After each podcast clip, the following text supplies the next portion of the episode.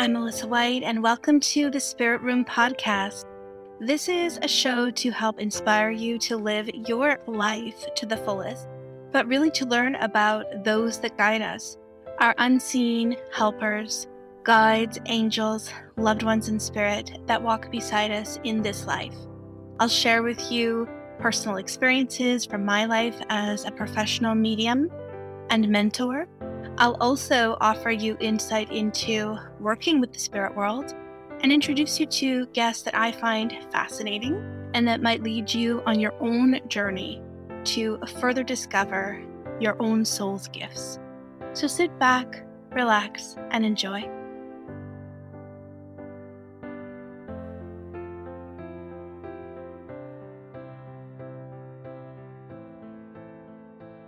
Hi, everyone, and welcome back to the Spirit Room podcast. I'm Melissa White, and I'm here today with a very special guest. Her name is Joanne Damant Brooks, and she's really graciously agreed to come and just share some experiences with us. And I know that the things that she has to offer will be very meaningful and um, very helpful to those of you that are listening. So, welcome, Joanne. Oh, thank you for having me, Melissa. It's so nice to be here. Yeah, it's a pleasure to have this time together and to chat. And so, I would say let's just kind of start from the beginning. Can you give us a little bit of background or information about how your spiritual journey began?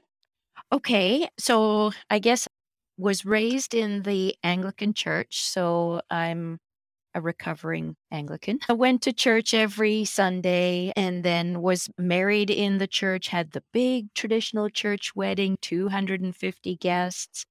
And then after um, that, Steve and I moved here from Victoria, which is where uh, I spent most of my life growing up. We moved to Vancouver.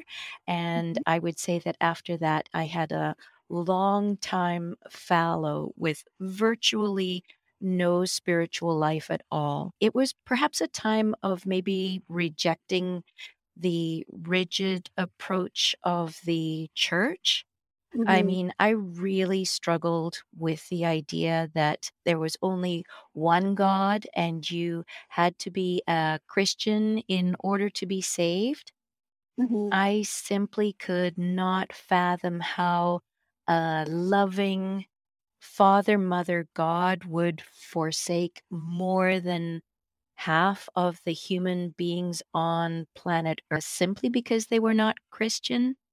Mm-hmm. That simply intuitively just didn't sit right with me. And so it wasn't until I was about 40 years old and sitting in a fairly unhappy place in my life, just sort of, I guess, having a little bit of a pity party going.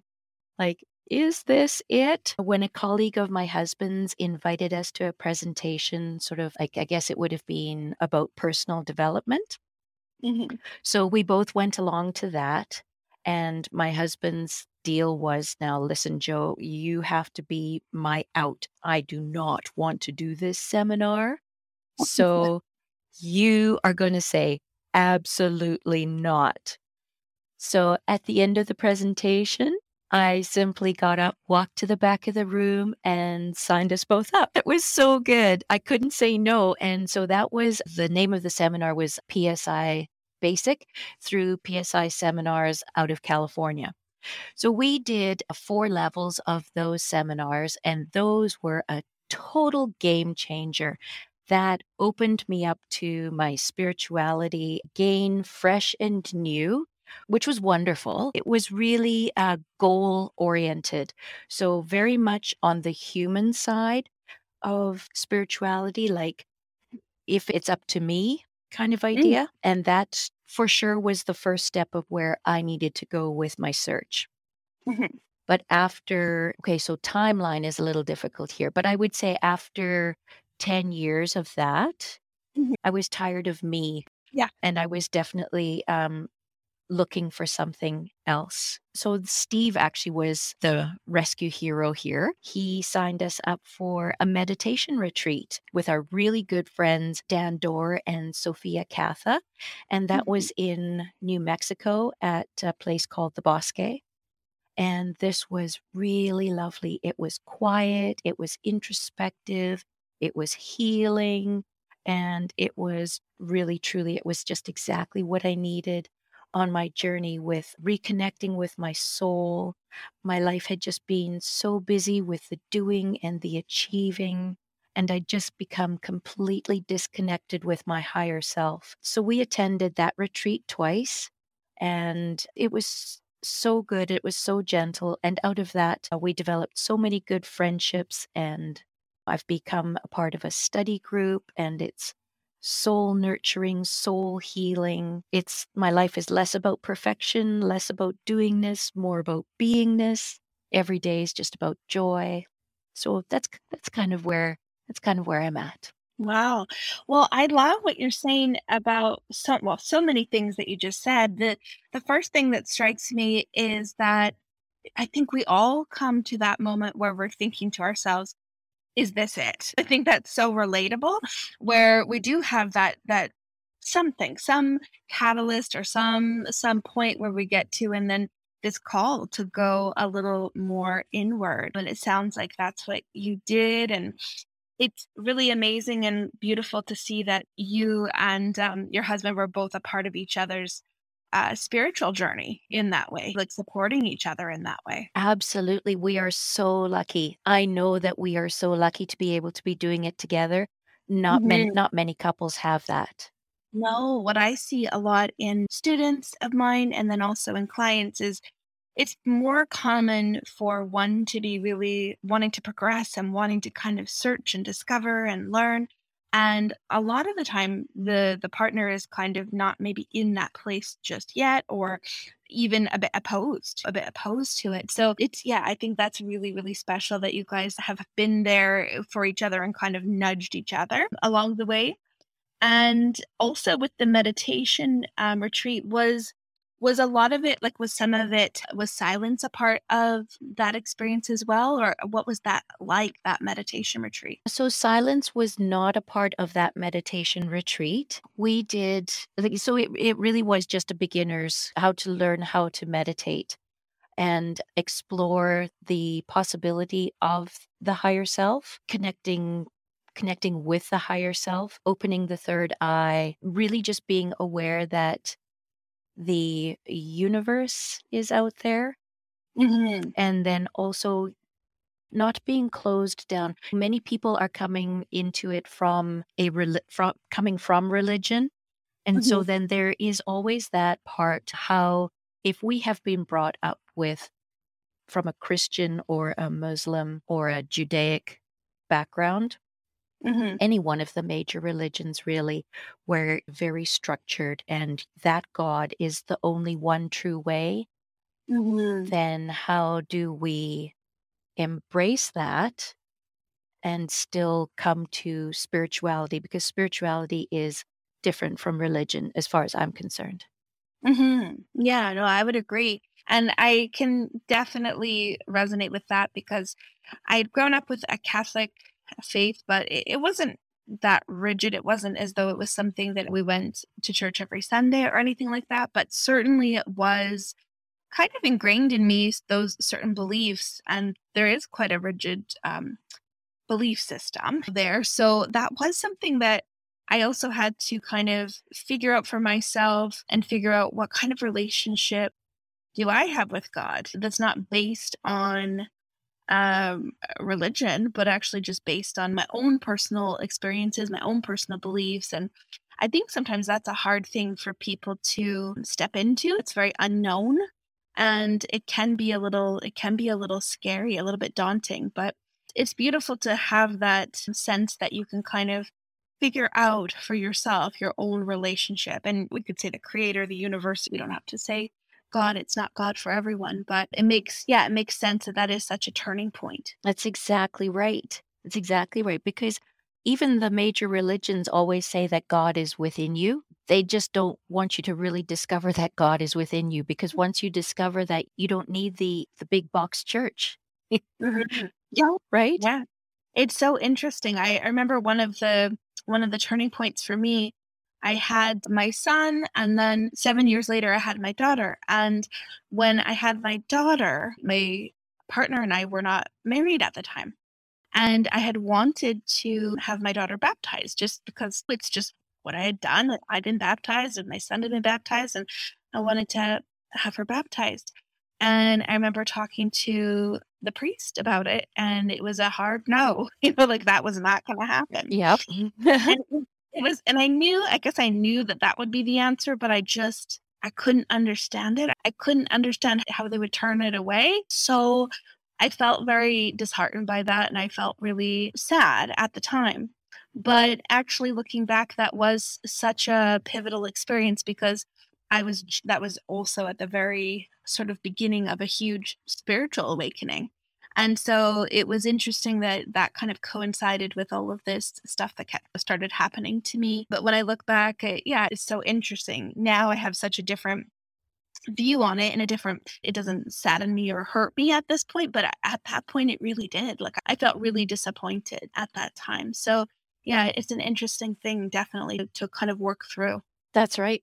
I i uh, have a fairly similar story my firstborn was uh, baptized in the church that Steve and I got married in.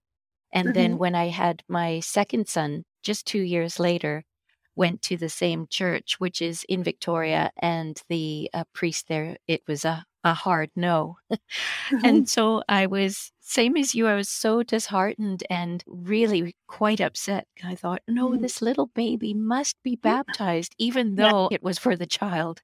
Yeah. And. I had all of those things going on in my mind. Why this? And how could they do this? Mhm. So I just found a church over here in Vancouver, did what I had to do. And then once he was baptized, only I guess I went until Shane was about two years old. But after that, we we did stop going. Mhm. But now I look back on it and go, oh gosh, honestly, the hoops that I jumped through, and Yeah. and for what? It's yeah, it's so interesting when we really look at it. And I think so much of it is what's kind of been ingrained in us. And you almost inherit those beliefs of That's right.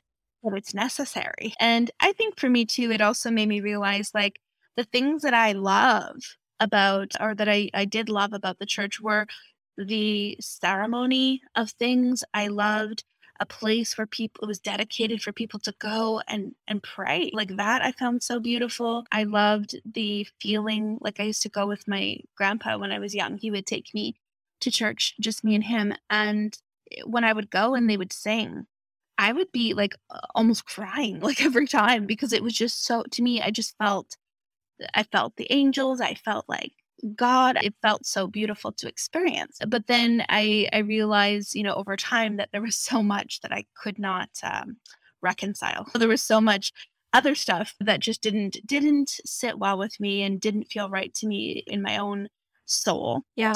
Um, so yeah, it's I think sometimes I forget how difficult that was because it just seems so far removed from where I am now. But now that we're talking about it, I realize, yeah, there's some people that come to me even even if they're not wanting to develop their abilities but sometimes for a reading even and it's a big step for them to just make the appointment because they're coming from either like another religious background and sometimes it is a very vulnerable thing that they're doing by just even attempting to have a reading because they've been told that it's evil or that they're going to go to hell if they consult with someone like me so A hundred percent. yeah yeah i think it takes people a lot of courage and then they're not sure. Okay like they, they know what they've been told about it but then it, it kind of makes people feel i think sometimes a bit apprehensive. So it is yeah it is a big deal. So i do have compassion for people that are sort of just trying to trying to figure it out for themselves and figure out what they actually believe what's right for them. Yeah. Yeah, that's exactly the, uh, everything that you just said there. I agree with you so much. I identify with so much of what you said. All the bit about uh, loving the ceremony, being there in the beautiful, beautiful place of worship, the singing, feeling the angels. I just felt so close to God, the creator, the universe, spirit, whatever we call it. It Mhm. was magical for me. yeah And then I just, I could not reconcile myself with the hypocritical side of it. Yeah. Yeah. It's one of those things too that I think once you sort of come to that point, it is uncomfortable because Yes. you sort of have to make some kind of choice about where do I stand Yes. and what is my line here in in the sand. And so yeah, that is a big a big deal for sure. But what I find too is that um a lot of the things that I loved. Now it's basically I have those things, but I basically kind of create them for myself. So the community aspect, or to be in nature uh, and and go for a beautiful walk and just be with um, God or be with spirit, like that to me is like this that same kind of feeling, that same kind of experience. So definitely, it's interesting how that changes over time. So tell us a little bit about your experience with it. I feel like it just everything happened in a flash and then also the amazing healing that you've received. Right. So I guess I'll start at sort of the beginning of it, Sure. which was in 2013. I, I had been having like very, very heavy periods. Basically, how I described it is I was just bleeding to death. And I had said, okay, this is enough. I cannot take this any longer. So I went to my doctor and said, I need help. So I was referred to a gynecologist. We decided we would try a Mirena IUD. That was done. It actually made things worse. So I was Um, booked for surgery. Can I interrupt you just for a sec? You can. This is so it's not crazy to me because I I totally like have these things all the time, but this is exactly what I've been going through personally like recently. And that was the suggestion from the gynecologist that I saw. Okay. And I kept like they kept booking it and then I kept putting it off. Like something would come up or I had to work or I just was like I kept canceling. I think I canceled it twice.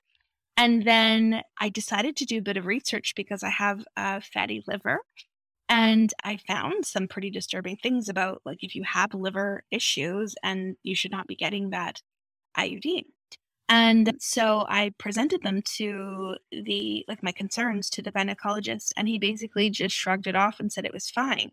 So I ended up not getting it. I just decided not to go through with it. But I just found that interesting that you're saying it made it worse. So I feel pretty I feel like the validation in that it was good that I decided not to do it. Oh, I applaud you for doing the research. I wish I had done the same thing. That I find that absolutely amazing. Well, the only reason I, I think I did was just because I had that when you just get that feeling in the pit of your stomach, like something about this isn't quite right. Yes. And I do know that it's kind of complicated because I do have like type 2 diabetes and I've got a bunch of stuff going on with my health. So I'm pretty aware of like having to kind of check, but also I've been misdiagnosed in the past with something that actually I was close to death because of it. Oh my. So I think because of that, I'm paranoid. Right? As you Yeah. should be. But anyway, so continue. So you you got that the Mirena and then it got worse. Yes. Yeah. So after I think after about six months, I I said that's it. We're we're done. So I was Yeah. booked for surgery. So Yeah. day the surgery arrives. I go into the hospital, and it's going to be a laparoscopic procedure. So this is wonderful. I will be done and out of the hospital within three hours. It'll be a pain-free operation, and then I can go back to work after a week. Mhm. Wonderful. So the I wake up in recovery in excruciating pain. I cannot even begin to describe to you the amount of pain that I was in. I had birthed two children. I did not have a single amount of painkiller.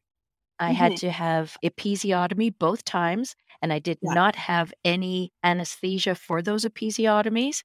Oh dear God. And right. And this pain that I was in in the recovery room was beyond that. oh wow. And there was a nurse sitting beside me, and she said to me, Would you like some fentanyl? And I was like, What? I was very groggy from the mm-hmm. anesthesia. And the first thing I thought was fentanyl. Oh my God. This is the stuff that people down at Main and Hastings are dying from. No, Yeah. no, I don't want fentanyl. Mhm. And then she's like, No, you really should have some fentanyl. You'll feel better. I'm like, Yeah, okay. So she gave Mhm. me a shot of fentanyl and it just put me to sleep, but it did take away the pain. Mhm. About 20 minutes later, wake up again, still the pain. She says, More fentanyl. Yes, more fentanyl. Anyway, this went on for some time. And then she said, You should stay overnight. And I thought, No, there's something wrong here. Why would I stay overnight? I'm supposed to be able to go home. And she said, No, trust me, you want to stay overnight. Long story short, I did stay overnight. Uh, they hopped me up on oxycodone and morphine. I had a catheter. I I was just it was the strangest thing. I could not figure out what was going on. My surgeon came to see me. She said that the operation had gone extremely well. The procedure was fine. I was fine. And so I was like, yeah, but why am I in so much pain? And she's like, yeah, I don't know about that. You you shouldn't be in any pain. Like, well, Right. obviously I am. And I'm not a wimp. Mhm. Mhm. But they couldn't explain anything. The next morning, they discharged me. I couldn't put on my own clothes. My husband had to dress me. I did walk out of the hospital. I don't know how I did that. I got home, but about six hours later, I was screaming in pain. He drove me back to the hospital. Uh, all I can say is that the ER doctor who saw me was extremely dismissive. Yeah. I felt like I was invisible. I Mhm. felt like he was looking at me like I was a hysterical female. Oh, you've just had a hysterectomy. Oh, you must be hormonal. Yes. you know? I had this experience when my appendix ruptured. It was a week after my son was born. He's 18 now, so it's been a long time. But I same thing, would go to the ER repeatedly because I was in so much pain. Same thing, like I can handle pain. This was worse than childbirth, what I was feeling. And I could compare it to that because I literally just had this baby like a week before. And they same thing. They gave me morphine and I would feel better. I'd feel okay. I'd go home, but they were basically I I feel like they just looked at me like I was because I just had a baby that my hormones were crazy and I was just being dramatic. Like there was nothing wrong with me. I was fine. Right. So totally I so relate to that. Oh my goodness. Yeah. It's really awful, I think, how, and I'll say people, I won't just say women, Yeah. but I, I Yeah. feel it is more women based, that we, we are definitely treated as hysterical. Mhm. It's awful. Mhm. Um, Yeah. And so the same thing, repeated visits to the ER. Finally, uh, on the third time back, I, I just said, listen, I'm not leaving until you guys do something. There is something very wrong with me. Mhm. And fortunately, they did do a CT scan, and that's when they did discover that my back was broken. Oh my goodness. So I don't know how one goes in for a hysterectomy and ends up with a broken back, but Right. obviously something happened while I was anesthetized. Mhm. And, but the, of course, now the hospital said, well, you must have done that after you were discharged home, Right. right? So, because Oh, yeah, there's no lawsuit, there's no ability to get compensation. Not that I would even look for compensation. I'm not that kind of person. What right. all that I wanted was help. Mhm. I just Mhm. wanted to be fixed. Anyway, I lay in um, a zero gravity chair for six months, complete, really just unable to move. My husband would leave for work in the morning. Uh, He worked long, long hours. He would come home. He'd still find me in that zero gravity chair. I mean, I was on morphine and, and oxy for a long, long time. Mhm. And then after about six months, I, I did start to think, okay, well, what am I going to do? Is this my life? Something's got to happen. The hospital said if you're going to get an MRI, because I believe that's what I needed to get spinal surgery, they said, well, it'll take a year, a year for the MRI. So I was like, okay, well, that, yeah, what- this is ridiculous. You got to be kidding me. So we drove up to Kelowna, got our own MRI, which we paid for, got referrals to two different neurosurgeons. Mhm. They, both of them said to me, um, we won't operate. I'm like, oh, you're kidding me. Why? And they said, Well, you could end up worse than you are now. Um, And I'm like, Oh, snap. Okay. Well, I guess that's not a good risk then. But I was devastated. I was like, oh my gosh, so does this mean that I I'm going to um, stay like this for the rest of my life? So then, of course, I'm like, okay, so I looked at chiropractic, I did acupuncture, I did prolotherapies, like when they take those great big needles and they drive them down into your muscles. There's no anesthetic at all. They just drive them into your muscles and try and force your muscles to relax. It was. Extreme therapy. It was unreal. I did spinal decompression. I did spinal nerve block injections, physiotherapy, reflexology. I did access bars with with Jackie, right. Yes. Yes. Jackie, our mutual our mutual friend. I read books on how to reprogram my brain so that my brain would not get the messages that I'm receiving about pain. I, I signed up for an app called the Curable Pain app. Same thing, right? To try and reprogram my brain so that I wouldn't receive pain messages.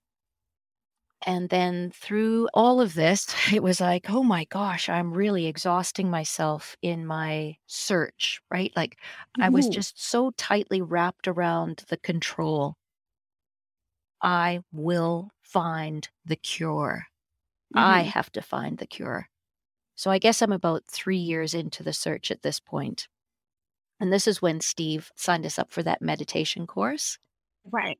And so through uh, that meditation course, this is when I met Sophia Katha, and Mhm. she suggested to me that I do the Ho'oponopono forgiveness prayer. Yes. Yeah. And so I'm sure all of your listeners know about the Ho'oponopono prayer. If they They may, don't, they may not. Yeah. Can you can you explain it to them? yeah, absolutely.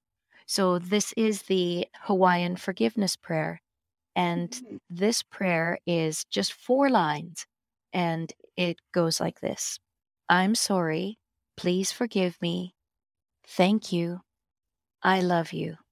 And saying these lines will make it possible to find forgiveness in your heart, like either in my own heart, or if I'm doing this to find forgiveness against someone else who I feel may have wronged me. Mm-hmm. And so I started doing this every night while I was going to sleep. And then she suggested just go on YouTube and download it and put it on an eight hour loop. So Mhm. I would just play it all night while I was sleeping. And uh, then I had something sort of miraculous happen while I was sleeping. So it's just playing through my earbuds over and over and over again. And I started having these dreams of past lives. And in these past lives, or that would keep reoccurring, it was a traumatic death that happened where my back was broken. Mm. And so after about four four or five months of doing this, I was starting to feel so much more peaceful and like the so with this back broken thing that I had. So obviously there's uh, chronic pain, but I had Mhm. this electrical nerve pain that ran down the right side of my body down to the Mhm. from my hip all the way down my right leg and back again. And it Mhm. was agonizing. It was 24 7, 365. It would never leave me alone. It drove me to distraction. Mhm. It was ridiculous. I, I just, I can't explain how awful it was. Just brutal. Drove me to the point where at times I, I would actually think, can I handle this? Can I go on? Mhm. But I'm a kind of a stubborn person. So even though I would have those moments where I'd go, I think I'm going to end this, I'd go, "Mm, Mhm. no, that's not me. Right. I, Yeah. I just can't do this. Mhm. Plus, I would never do that to my kids. So then I was, after five years now, so we're, now we're at five years after this, I was sitting with two girlfriends from the meditation group on the telephone, and we were sort of commiserating. I had people in my life who would tell me, Joe, you're a smart girl. You can heal yourself. In fact, You should have healed yourself by now. I was like, oh my gosh, they're right. Of course they're right. I am smart. I'm really smart. I've done all the research, I've done all the modalities. Why haven't I healed myself? This is ridiculous. I know I can do this. And then I was like, oh, but I'm so tired. I'm exhausted. Mm-hmm. I give up. I just give up. I can't go on. I surrender. And in that moment, there was a bolt of white lightning that just shot through the ceiling in my living room. It came down, it went through my back. It, like every single one of my vertebrae, went click, click, click, click, click, click, click. I sat bolt upright. I was like, oh my gosh, what just happened? There was, it was almost like my living room disappeared. There was a green, shimmering, goldy green shimmer light surrounding me. Mm-hmm. And I, I heard a, a voice, You have been healed. And I was like, looking around, right? I was like, wait a second, it's it's just me here, right? right. I'm like, what just happened? And the voice said, You have been healed. I'm like, okay. I was terrified. I was terrified to move because as I sat there, I was like, oh my gosh, the, the pain, that electrical nerve pain is gone. Mm-hmm. And then I was like, okay, if, but if I move, the, the pain's going to come back. But then I'm like, okay, well, if I don't move, I can't sit here forever. So eventually I started to just sort of shimmy a little bit on the couch and I was like, okay, it feels pretty good. And eventually I got up and I started moving around the living room. And eventually I was kind of dancing. Wow. And I was like, okay, so so now what? And the voice said, You've been healed. Okay, let me let me think about it for just a sec here because it, it actually did have a message for me. Okay. Oh, wouldn't you know it? As soon as I want to actually think about what it really did say. I know that feeling. It happens to me lots because in that moment, you're not even in your logical mind at all. So it's not as though it's always retained. No, you know I mean? it's exactly it. It was like an out of body experience. You've just said it. Yeah. It was like you would probably felt like you were observing Yes. it happening. But then it's like, oh, wait a minute, I am here. What? Yeah, it's such a strange, but like absolutely amazing feeling. It still feels like it wasn't me. Mm-hmm. Mm-hmm. A hundred percent. Yeah. And it also said, uh, you're healed. Stay on the path. If you get off the path or if you stray, your pain will return. Oh, interesting. And then I was like, okay, hold up here, my guy. What's the path? Yeah, yeah. Don't leave me. Don't Right. leave me hanging like this. Tell me what the path is. Right. I didn't get anything further than that. So I sat back down very quickly. I was like, mm-hmm. okay, that's not fair. You can't, you can't just leave me like that. But what I kind of figured out was upon reflection, because I did just sit and reflect for a while, was because I had been thinking about it for a while. I've asked myself this for a long time, for decades. What's my purpose? What am I doing here? So I believe actually through all this work that I am I'm not here for a big huge Martin Luther King purpose. hmm I am a placeholder. I'm a light worker. I am just here to help shift the consciousness of the planet from darkness to light. So I'm a light worker. I'm just here to help.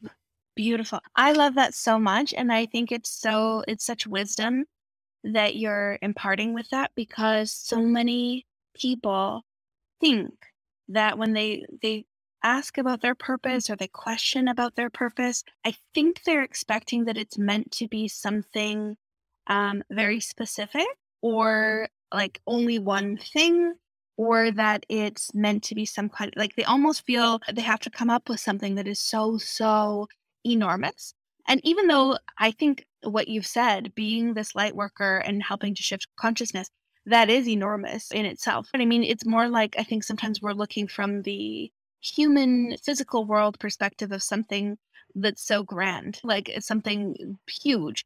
And it's really, I think, for so many people, if not everyone here, I mean, that's that's kind of what it comes down to. Like, can we find that part of ourselves that is connected to everything, all that there is? Like, can we come back to being connected to love and any way that you choose to express that in your life? You could do any type of profession, any type of job, any type of anything. And if that's your intention and that's what you focus on, then you'll be fulfilling that purpose, I think. That is so well said. That is exactly what it is. It is all because love is the answer. Mm-hmm. Love is Mhm. absolutely the answer. Approaching every single day from love and with love, every single interaction with every person. I really do try my best to um, do that with love and from love and have compassion and empathy for everyone. I am not perfect and I am not successful in it all the time. I'm human and I'm on this uh, human journey just like everyone else is. And yet I really am trying and doing my best now to make a difference. Mhm. Well, I also think too, it's so significant the point in your story when you basically surrendered, when you gave up and said, I just, I can't. Like, I don't know. And that I think is so powerful for people to hear because through all of, and I think we do have to sometimes go through so much to get to that point. Some of us, like you said, how you can be a bit stubborn. I feel the same way. I'm, I'm similar. So I may have to exhaust all kinds of different options and things and ways of trying it this way and trying it that way. Uh, trying to essentially, yes, like do it on my own or control some kind of outcome for myself. And then the minute I actually get so exhausted and tired and just think, I don't know, I, I don't know, can you just show me? Like I'll just say to Spirit, I do not know what to do next. Could you just show me? Like, could, can we just, can we do it together? Yeah. It's like literally when some kind of change occurs, something happens. And I mean, in your case, this is a phenomenal, miraculous healing that you experience. And in many ways, it almost feels like a huge download of information was just like brought into your awareness, into your consciousness in those moments that you experienced that the the light coming in and, and all of that. So it's life changing like i think you could never be the same after something like that. Well, and that's actually interesting that you say that it's life changing because when I look at it now, so if I had the chance to go back and Mhm. change that operation and Mhm. choose not to come out of it with a broken back, I would not change it. I would still go through all that excruciating pain because I don't want to give back all the everything that I have learned. I, I wouldn't change it. I would do it Mhm. again. I totally relate to that. I feel the same with my experience with the appendix that ruptured and the the emergency surgery and all of that stuff. Like what happened afterwards was also very painful and difficult, but it changed everything for me. I really started to see things very clearly. I became also something shifted where I became I just felt like I was more on a mission than I had been before. So I sort of knew exactly maybe not how things were going to go, but I knew where, like, what I wanted to do, and that I was going to sort of dedicate myself to to getting there, to making some changes that I needed to make in life. So I get that it's like we we can receive so many blessings through some of the most trying and difficult and painful experiences. Indeed, indeed. The facilitator who did the meditation course, Daniel Dorr, he Mhm. has a wonderful, wonderful saying that I use in my daily life all the time now. And that is, what is the gift or the lesson that we're going through? I'm always asking myself, what is the gift? Yeah. Because there's a gift in everything. It's just uh, cha- so shifting my perspective to go Mhm. instead of going, oh man, this sucks, to going, Mhm. okay, what is the gift? And that just in that little tiny change in perspective, it immediately allows me to pause and breathe and go, oh, yeah, okay, let's look at it from a different angle. Mm-hmm. Well, and it's more empowering that way too, because we do have a choice of how we're going to approach any given circumstance and any given obstacle. And sometimes it's harder than others. I think that, like, sometimes, yes, we can almost immediately see, okay, there's a beauty in this, or there is a blessing somewhere, a gift somewhere in this. But then other times it might take to get there longer to see it. But I do think that what I, what spirit shares with me often is that if we come into this human experience expecting that there's never going to be any or there shouldn't be any difficulty or there shouldn't be any challenges then we're going to be disappointed. Like oh yeah. because nobody i think gets out without some of that. And sometimes sometimes it's intense. Sometimes we go through a season of life where it just seems like all there is is challenges. And then there's all there's also so much of this healing and this like I see people all the time transcending so many things just from connecting to them themselves, realizing that they are a soul, and then also connecting with others, sharing with others, and like discovering their own sort of relationship with spirit, relationship with God. So it's pretty, I think it's pretty amazing and beautiful, but it's also painful and it can be challenging. But there's such a beauty in the human experience. There's something there's a reason I think that we would choose it. There's a reason that we would that we would experience it. But I think sometimes, yeah, it just comes down to your expectation and then also like of what this should be.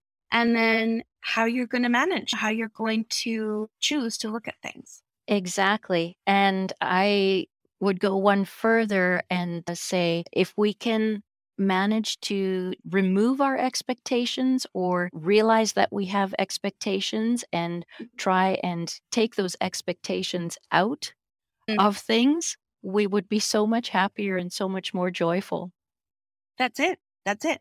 Because there's so much there's so much that I think we're judging all the time within ourselves, within life, within friendships, family members, spouses. There's so much that I think it does come down to that sort of expectation when really uh, it's an experience. We're here to experience things. And so that's going to include all kinds of all kinds of different things, not just what we think it's supposed to be. Yeah, that's exactly it. Mm-hmm. Wow. Well, that's amazing. I mean, I just feel like that everything that you've shared there that you've experienced is so beautifully illustrating that point. So it's important, I think, for people listening to recognize like at that point you were probably like feeling like okay i i literally give up and and then that's where there was some kind of miracle really yep so that saying that goes don't give up just before the miracle that's occurs. right there's always hope. I think that's probably the the the biggest um, thing that I just wanted to. Well, and I think that's really kind of why I decided to write my story was just to say to people who are uh, dealing with chronic pain that's just ongoing and relentless, don't give up. Just don't give up. Press on get your team around you, like do the modalities, do as much healing as you can, get your environment set around you, get your team members around you, and but most importantly, like prepare yourself, do your emotional trauma healing and and then look for your like re- rewrite your energetic story and and look don't be afraid of delving into spiritual healing. That's where the answers lie really. Hmm Well, also, I think too, don't be afraid that it's going to get messy because it will. You know, like inherently, this will be the, the whole any kind of healing. Like it has to get messy. Yeah. But but in that process, though, there's there's all of these miracles that are woven into that messiness. So it's it's a hundred percent worth it. And I always go back to this. There's this huge debate within. I don't know if it's only mediumship community, probably the spiritual community at large we look at how much of our life is up to free will and how much of it is actually fated. There's all these these debates around that stuff. And I ask spirit a lot or I talk to spirit a lot about this idea because I'm so curious about it. And what it always comes down to and what I always sort of receive is this idea that we're given some framework, like there's some things for sure that we're going to experience. It's kind of already predetermined, but that so much of it, though, is up to our own free will and how we choose to handle the things that are there for us. And I think that we just basically, as um, humans, we just need to take take responsibility like meet meet the universe halfway so do like you're saying do the things that you need to do but then also leave some room for eh, the unimaginable leave some room for miracles that you couldn't even force to make happen if you tried so there has to be some kind of leap of faith i think at some point it's like do what you can and then also be open to something that you can't even explain my philosophy is exactly what you just said. Beautiful. Yeah. I love it. Yeah. It's, it's just meeting the universe halfway. So it doesn't mean we just sit back and say, okay, like, I'm Yeah, gonna, That's right. Yeah. Do me. like fix me, please. Yeah. um, but it's it's interesting when you start taking those steps. uh, Then all of a sudden you start to see, oh, things start to open up. Things start to come together, and it feels like it's magic. And I mean, in in many ways, it is magic, but it's also inspired action. So you're taking that inspired action, and then you're going to get more and more guidance and more and more assistance as you go forward. And I think in faith and in trust, uh, trusting yourself, trusting trusting the universe, and then it's a beautiful ripple effect because now you've shared your story, and everyone that comes across it whether they're reading it or they're listening today they're going to be touched by it and then that will that will affect them and then they might bring that out into their life and their world and affect someone else so it's a beautiful healing for everyone. That's exactly just it, isn't it? it's beautiful. Well i so appreciate this conversation. I feel like it's just so lovely and easy to talk to you and you have such a beautiful voice i I just feel like as i listen it's so soothing and it's so filled with love you could feel the sincerity so i, I really appreciate you sharing all of this with us Oh, thank you, Melissa. It has been an absolutely delightful few minutes with you. I've really, really enjoyed it. Well, thank you so much. And I, I know that you might not necessarily want to promote yourself, but if people wanted to find you, is there some way that you would want to share, or do you feel like you'd rather just keep that? No, no, that's absolutely fine. If they do want to find me, I do have a website and Okay. it's uh, Joanne Brook, joannedamantbrooks.com.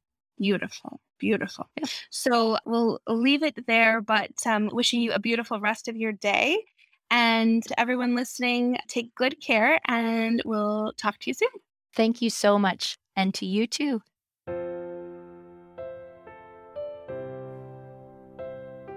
Thanks for listening. If you've enjoyed this episode and you'd like to help support the show, please share it with others, post about it on social media, or feel free to leave a rating and a review. You can follow me on Instagram at Melissa White Medium or on Facebook, Psychic Medium Melissa White. Thanks again, and I'll see you next time.